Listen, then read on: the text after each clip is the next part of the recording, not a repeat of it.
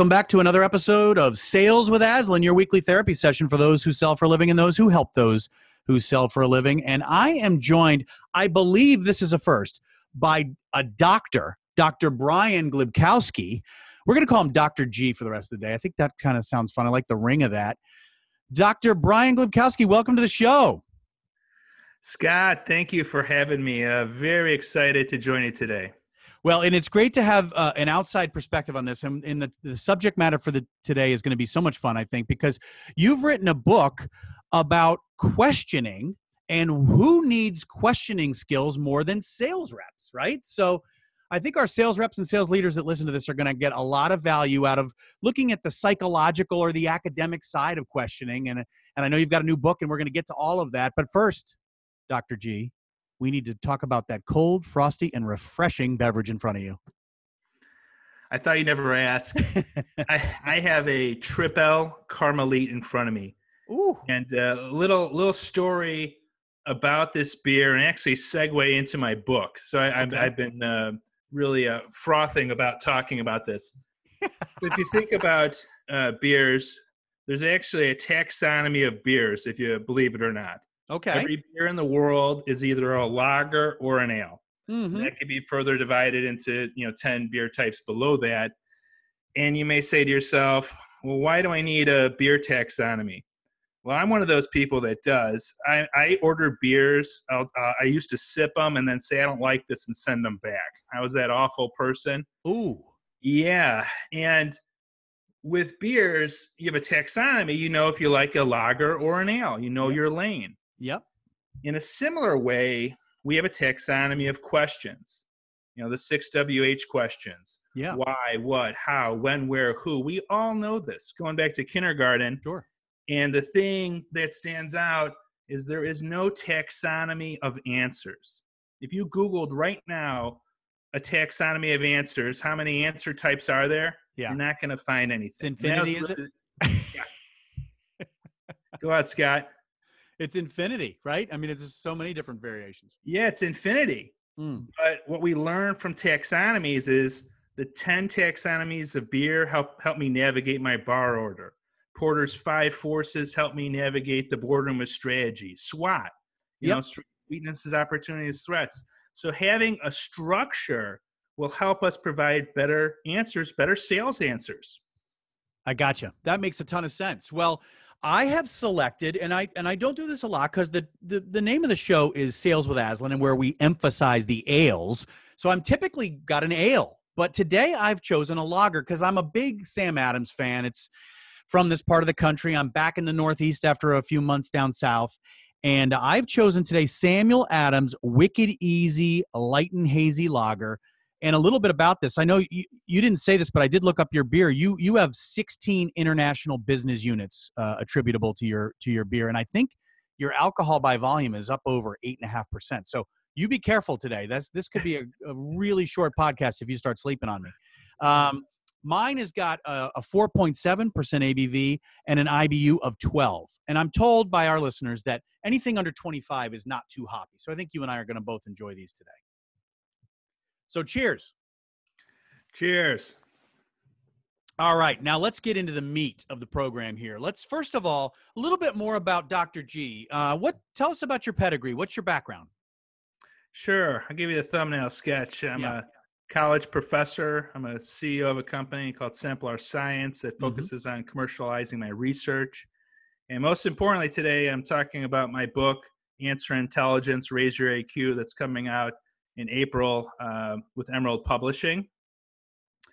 My, as an academic, I research questions and answers. I've published some some research articles on questions, and really today we're focusing on the answer side of it. I published research on that. Yeah. And can I, can I tell you a little bit about that research, Scott? Yeah, please do. Yeah, absolutely. Yeah. So, as I said before, there was no taxonomy of answers. So, if you're in a selling environment and you're looking to close the deal, which types of answers are you going to provide to close that deal? Yeah. So, that's a little teaser for where we're going to go with this. But I wanted to understand how answers are provided. Yeah. So, I decided to do some research with some colleagues with the top golf instructors in the world as rated by Golf Digest and Golf Magazine. And you may be asking, why golf instructors? Well, I, I can answer for the sales reps out there who we all have to play golf to be sales reps. But most of us have to be decent. I, there was at, at some point in time, some huge percentage of, of sales deals were occurring on the golf course. Now, COVID may have changed those those rules, but I think people may be very interested in how you came up with this book idea on a golf course. Let's let's hear that. Yeah, I, I must say, sales sales reps, sales executives, and executives generally love golf, so that was sort of on the lower. They would like this topic, but absolutely. Uh, in addition to that, there were two reasons from a research standpoint. One, uh, we interviewed experts, mm-hmm. those in the upper half of the 99th percentile of their profession. There's over 25,000 golf instructors in the US alone. So, whenever you study experts, you're going to understand really best practices. Um, second, we wanted to um, study golf instructors because they provide answers to a wide range of clients. The individuals we interviewed included those that taught the touring pros on TV to weekend warriors to a young son or daughter picking up the sticks for the first time. So there was no restriction of range.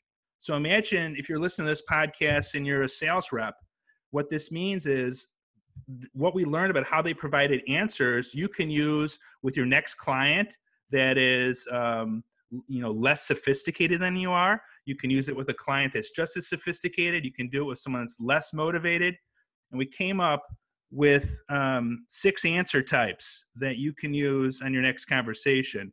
And, and I'll just say these six, Scott, and I'll, I'll, I'll, I'll hand it back to you. Yeah. So there's six answers theory, concept. Uh, theory is cause and effect, understanding how the world works. You may be talking with your client. You know, cause and effect. What's going to lead to the business outcomes they care about? Concepts, key concepts related to your product you know how do you define reliability if your product is based on reliability if it's about innovation what does that really mean yeah as we know when we're talking to clients you may say one word and the client hears something else yep and we have story and metaphor we all understand stories uh, metaphors are comparisons and believe it or not metaphors are like the low hanging fruit they're easy for us to say and you can get them off the internet and sometimes we don't use those as much as we should in a sales context and the final two answers are procedures and actions. So procedures are the steps, actions are uh, specific behaviors that you can uh, do or share with others. And um, in a sales context, procedures and actions, of course, is you know how you're engaging with the client, but they could be the features and functions related to your product. Mm-hmm. And so these six answers uh, are what the golf instructors use to share information with their clients. Like if they're talking about what the game of golf is, they may come up with a, a, a definition of concentration or maybe a metaphor that helps them on a key shot. So sales reps are going to be using these answers to to respond to important client questions. Really interesting. Really, and and we you know we talk a lot about and I love the one especially metaphors and stories because you know at Aslan we talk a lot about the use of word pictures and success stories um, as a as a methodology to engage both sides of the brain. And I know you and I can get into the, the the brain function here because you've got a logical side and you've got an emotional side and very few decisions in life are made without both being engaged whether you're buying a car uh, and you you're you're trying to justify the BMW but the emotional side of you is so involved in that but if you were making a purely intellectual decision you'd buy a Honda or a Toyota right I mean so so we get into that a lot I, I, I am so curious to get in to sort of the application I guess of of how this all works together. So so start to take us into, you know, away from uh, not away from, but into that theoretical side or the psycho- psychological or academic side of, of this question and answer with our clients. Yeah. So basically, we have a nice visual that you could probably link to from, from your website, raiseyouraq.com. Yep. A circle that shows the six answers organized around a circle.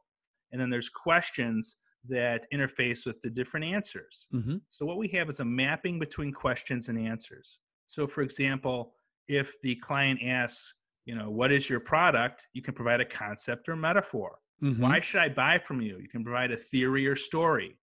You know, how do we work with you? You can explain a procedure and action.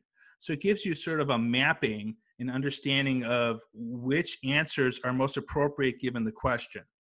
So let me let me pause there to see if you have a, a follow up on that, uh, Scott. No, it's really good, and I'm looking at the visual. It's probably hard for our audio audience to to see this, so I will link this um, in in the uh, LinkedIn post. But like for example, the when and the where corresponds interestingly to procedure and action. So those were the the last two you named because those are more into what what would we call that part of the of the sales pipeline it would be toward you know we're getting into action we're getting into that you know what are the next steps section of the program if you will right yeah, actually, yeah, actually, Scott, the, the the visual here is the when and where is is underneath the entire circle, all the answers. Yep. So when and where basically means every answer you provide as a sales rep, all 6 mm-hmm. have to reflect the local context, and we know that. Yep. So if you're if you're selling to a client with a case study, you could say that's basically a story. You know, if you're selling to a bank, it's got to be a bank case study. If you're selling yep. to a pharma company, it's got to be pharma. So it's really, you know, understanding that all these answers exist within a context, when and where. Gotcha. Gotcha. Makes a ton of sense. Okay. Well, let, let's keep going. So, so we have, we have our, our, what is it? Six W1H questions. We have six types of, thanks to you, six types of answers that could be coming. Where do we, where do we go next? Take us to the next step. Well, I think we could uh, maybe jump into some applications. Okay. You know, and also we have a, a book chapter, Sales AQ, uh, within the book, co-written by myself and um, individual from Salesforce, uh, Pre-Sales Collective, and Gong. So we have a lot of uh, you know sales uh, heavyweights uh, hang, weighing in on this. Yep. Let me give you an application just to start us off. Sounds good. So let's talk about value proposition. So when you, you have a term like value proposition, it's sort of vacuous, and what does that mean? Well, what I'm going to say in our framework is when you have a value proposition, you need to be able to respond to all questions and provide all answers. So I've done some exercises with organizations where they'll discuss their value proposition and we go around our answer wheel and we'll say, okay, great. Relate that to a story, relate that to a theory, a metaphor, concept, procedure, action. And it's a really simple exercise to begin thinking about how we answer you know, in an effective way. And let me give you one example to follow up on this. I was working with a, um, a HR organization, uh, outsourced uh, professional service firm that provided very sophisticated sourcing solutions for the global 50 corporations. Mm-hmm. The problem was their product was so complicated, their buyers didn't understand it. So we developed with them a portfolio of metaphors to unlock these difficult to understand concepts in a way the buyer could understand. And this was only made possible because we were systematically looking at all the answers that could be provided. Very interesting. We, um, back in an earlier part of my career, I worked for a software company that had a very hard time. Not the seasoned veterans didn't have a hard time, but the, the rookies had a hard time getting meetings because we didn't have some of those statistics. We didn't have some of those top of the, you know, tip of the tongue stories. So they developed a book, which you'll love this title, Ho Hum Crashers. they, you know, when when the buyer's on the other end of the phone going, oh, ho hum, you know, this is boring. You have a ho hum crasher to, to bring it. So similar similar concept to breaking down those walls that that uh, sales reps inevitably can create by uh, by not being super well prepared. Well, so that so so from a value proposition standpoint, anything else on that before we keep moving? I, maybe just give one other application. So you're listening to this podcast. You know, why do you care about this framework? Yeah, got a lot of interest, uh, particularly with COVID and, and virtualization. And as we all know, uh, prior to COVID, you know, we're we're in the office selling, in the client's office selling, and now it's all virtual. Where we did some work with a, a global professional service firm and what they experienced was a downtick in selling. Hmm. So their consulting projects are going great virtually, but the problem is they don't have water cooler conversations. Yeah. And so the, the, you know the leads aren't coming in and if you're not a skilled conversationalist it becomes more challenging. So in times like this when we're we're we're forced to confront new ways of communicating, a framework like answer intelligence can help us rethink the basics. What are the questions? What are the answers? How do we organize our conversations to be most effective? And that's a little bit of a window into how you know we're engaging with this professional service firm, but I think it, it uh, applies to other contexts as well. Well, and I love that part because I think that furthers our, you know, overlap in our mission. Um, you know, us as a training company, you as a research, and and uh, both of us sort of in the development of of people, sales reps, and so on. Um, but this idea of what we kind of call conversational discovery over here, um, this idea of of you know uh, conversations can't be or or questions can't be all self-serving. They shouldn't be. If you're truly doing your job as a sales rep you actually care more about the results from your client's perspective than the you know the commission check you'll receive if things go well. Um, and conversational discovery in our estimation means it can't be a rapid fire machine gun approach. And i know you've done some research i think with gong that sort of says that that's the case right tell us a little bit about that research yeah, so we we took um, Gong's data. They've analyzed millions of sales calls, and we further put their data through the lens of questions and answers, and wanted to understand conversations over the sales uh, process. And by the way, before a, a short digression, when we think of communication, we have sort of a radical but simple view of it. Communication is simply a question and answer exchange. Everything else is noise. Okay. So going back to Gong, you know, look at the sales funnel, sales funnel from the top of the funnel, awareness, then to education, um, then to decision. Each of those points has different question and answer exchange. And going back to your point about conversational, um, uh, you know, approaches, mm-hmm. you look at the top of the sales funnel, and Gong's um, data has shown that sales reps that ask uh, you know too many questions in the front end, they tend to lose. Yeah. And this is probably because of very mechanical approaches to questions. Additionally, what they found is that when answers and questions are balanced throughout the the sales funnel, uh, there tends to be higher win rates. So this is real conversation. And from our standpoint, this this comes back to the simple premise that conversations are questions and answers and you have to think about at every turn your question or your answer. And yeah. I'll give you another thing to think about. Imagine a two by two matrix. You have the buyer on the horizontal axis, the seller uh, on the vertical axis. Each person can either ask a question or an answer. And so you have to think through each move you know sometimes it's best to ask a question sometimes an answer. If, if, if a question's coming at you sometimes you respond with an answer sometimes with a question. And let me let me make this very concrete. You know to i think oftentimes with sales there's a focus on question methodologies which makes a lot of sense. But we have to understand the answer side of the equation. So with gong's data what they found is with appointment setting if you ask questions in the front end, you know, you're cold calling, you're going to yep. lose because no one wants to answer those questions. What you have to provide is a answer in our framework that will stimulate the interest in the buyer, a question. An implicit question says, I want to know more to get that next appointment. So in our framework, that could be, you know, a very compact metaphor right? You have limited time. Can you can you provide a compact metaphor or maybe a procedure or an action a key feature of the product something an answer that will stimulate a question of the other party? So all of this gets back to when we're thinking about conversations yes it's questions but it's also answers. Well and it's interesting because we talk about the concept of an other centered position statement especially in that in that beginning part of the relationship and and i love i love the overlap here with the studying you've done um, because you know uh, we we talk about you know taking the other the, the sort of what's on the buyer's whiteboard and trying to to to come up with a concept or something that's disturbing them right? We deliver a disruptive truth something that will create a gap in their understanding.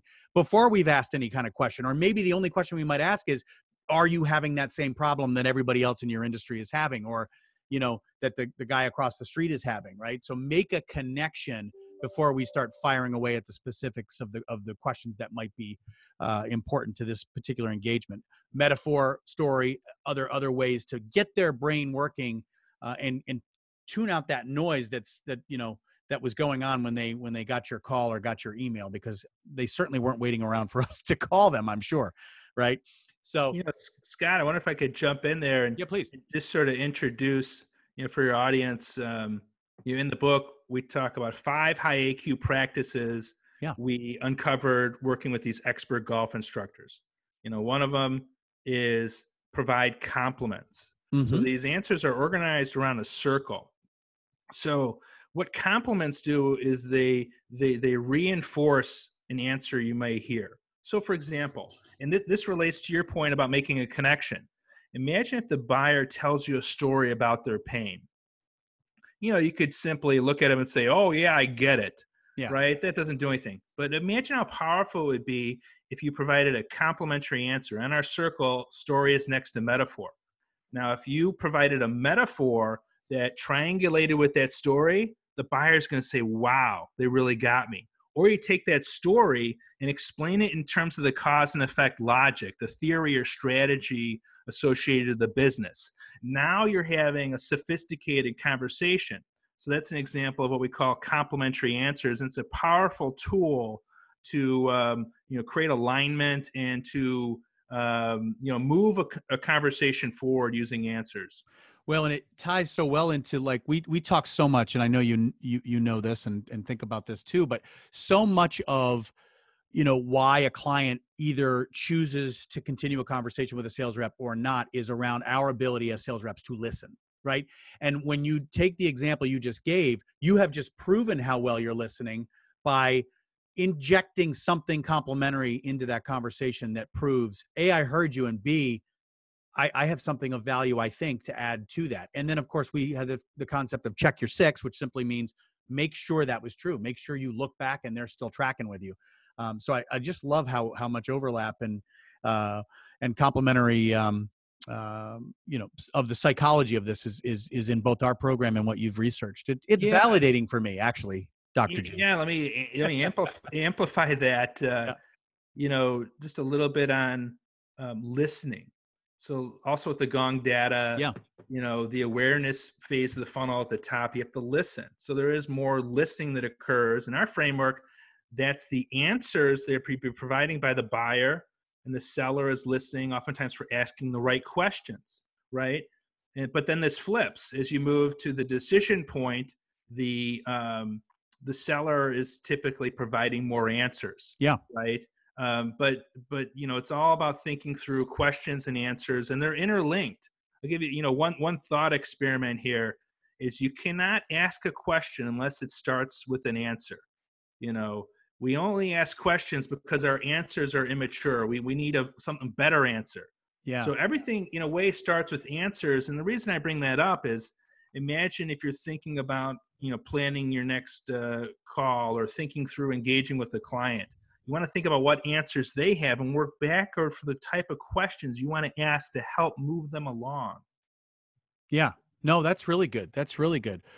Well, I know we've only got a few minutes left with you, and I want to make sure we we we cover uh, a last another a couple things because there was an important piece of this um, that has a lot to do with with our sales reps and how we can apply this across all the different aspects of our of our of our jobs, both as leaders and sales reps. So let's go into the final kind of section here and talk a little bit about AQ as an important part of any conversation. And let's let's lay out a couple illustrations for them, uh, whether it's sales or the presentation piece. But take us through those those four or five blocks that you've got.